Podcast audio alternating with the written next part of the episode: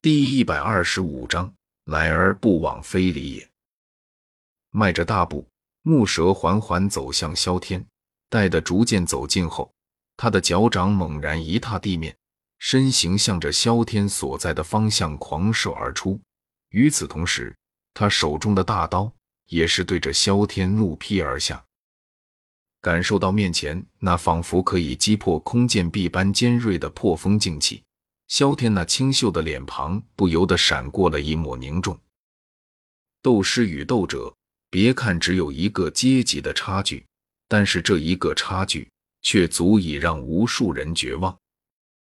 以他现在的实力，再加上各种手段，甚至可以和九星斗者正面对抗。但是，如果把对手换成是斗士，那他怕是再也不能保持这样的成绩了。甚至很难在对方的手中走上几回合，而木蛇不仅是斗师，更是二星级别的斗师。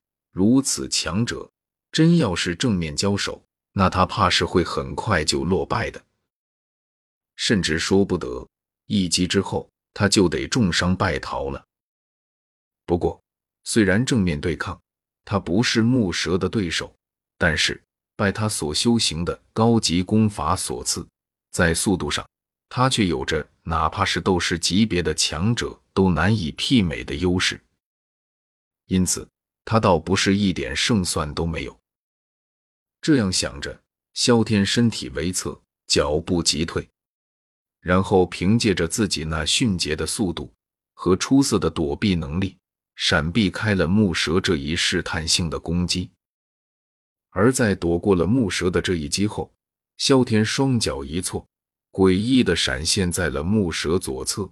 与此同时，他体内的斗气急速涌动，右手提着冰蓝长剑，对着木蛇的脑袋狠狠的劈向。来而不往非礼也。既然木蛇这位狼头佣兵团的团长给他送上了开门杀如此大礼，作为狼头佣兵团所有成员最特别的客人。他又如何能不好好的回应一番这份心意呢？至于回应的方法，自然是以其人之道还治其人之身了。感受到头顶上传来的那凶悍的劲气，木蛇却并没有显得惊慌，因为萧天只是斗者，而他却是斗师。如果他堂堂二星斗师，居然因为一个六星斗者的攻击就显得慌慌张张的，那说出去，他这个狼头佣兵团的团长以后也没脸见人了。当然了，该挡一下还是要挡的，毕竟这么一把长剑劈到他头上，就算萧天的伤害不高，也是会让他感觉到疼痛，甚至说不得会让他受伤的。让一个小小的斗者破了自己的防。说出去总归不好看。这样想着，木蛇手中大刀一提，然后对着那把正欲劈向自己脑袋的冰蓝长剑劈砍而去。当，冰蓝长剑与大刀相交，火星四溅，清脆的金铁之声在深渊之旁缓缓响彻着。第一次与斗师强者交手，萧天也算是领教了一下。斗师斗气的雄浑程度，以及斗师级别强者的攻击力到底有多强悍？冰蓝长剑之上传来的劲气，足足让得他退后了好几步，方才将之完全卸掉。而与萧天的连连后退相比，应接了他一剑的木蛇却是要显得从容许多，脚步仅仅是小小的退后了半步，身体便是稳稳的立了下来。而除此之外，气不喘，心不跳的，显然刚才的交手并没有让他浪费太多的力量。团长，杀了他，替三当家报仇！杀了他，杀了他！瞧着萧天一招落入下风，周围的狼头佣兵团团员顿时眼睛一亮，然后兴奋的开始为木蛇这位团长喝起了彩来。要知道，萧天这个家伙。在魔兽山脉的这段时间里，可是杀了他们狼头佣兵团不少成员的，而这些成员大都是他们认识、熟悉的人，甚至有些还是他们的亲戚朋友、兄弟姐妹。而他们的好兄弟、好朋友却死在了萧天这个外乡人的手中，甚至还被对方抢了本该属于他们狼头佣兵团的机缘，这让他们对于萧天这个杀人凶手、罪魁祸首如何不恨？而今眼看着他们的团长正在为他们那些死去的兄弟们报仇雪恨，而且一交手就让他们的仇人吃了个大亏。他们又如何能不兴奋，能不激动？好坚硬的武器！目光泛着一抹惊疑，木蛇紧紧地盯着萧天手中的冰蓝色长剑。要知道，刚才回击的时候，他专门劈的是剑士武器中较为脆弱的剑尖位置，然而硬生生的吃了他一劈砍，萧天手中的那把蓝色长剑却是一件事都没有。这如何不让他在意？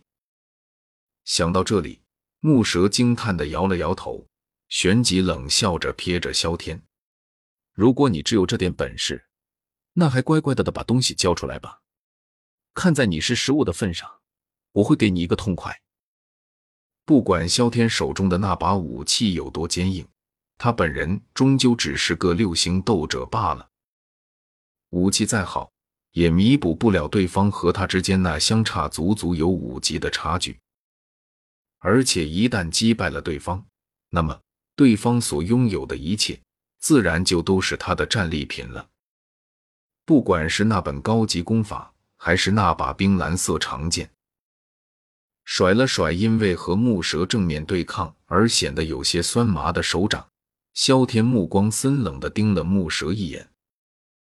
既然已经和木蛇交过手，也知道了自己和对方的差距到底有多大，那么接下来的事情就简单了，不外乎就是用那张底牌来结束木蛇这位狼头佣兵团的性命，顺便送周围的那群佣兵们去见狼头佣兵团的三团长贺蒙。不过在此之前，萧天还想再试一下。他想看看自己的最强攻击能不能伤害到斗师级别的强者，这样也方便他知道以后在和斗师级别强者交恶后，到底是该战还是逃。这样想着，萧天长长的吐出了一口浊气，然后将手中的冰蓝色长剑缓缓抬起。抬起的同时，他竟然当着众人的面闭上了眼眸。望着行止略微有些诡异的萧天，木蛇眉头顿时紧皱了起来。萧天如此诡异的行为，让他实在是有些拿捏不定，对方究竟是想干什么了。这是选择投降，可是看那架势，怎么看也不像啊。是要放手一搏，可是为什么要闭上眼睛？这不是给他偷袭的机会吗？一时之间，因为萧天这莫名的举动，木蛇有些茫然起来。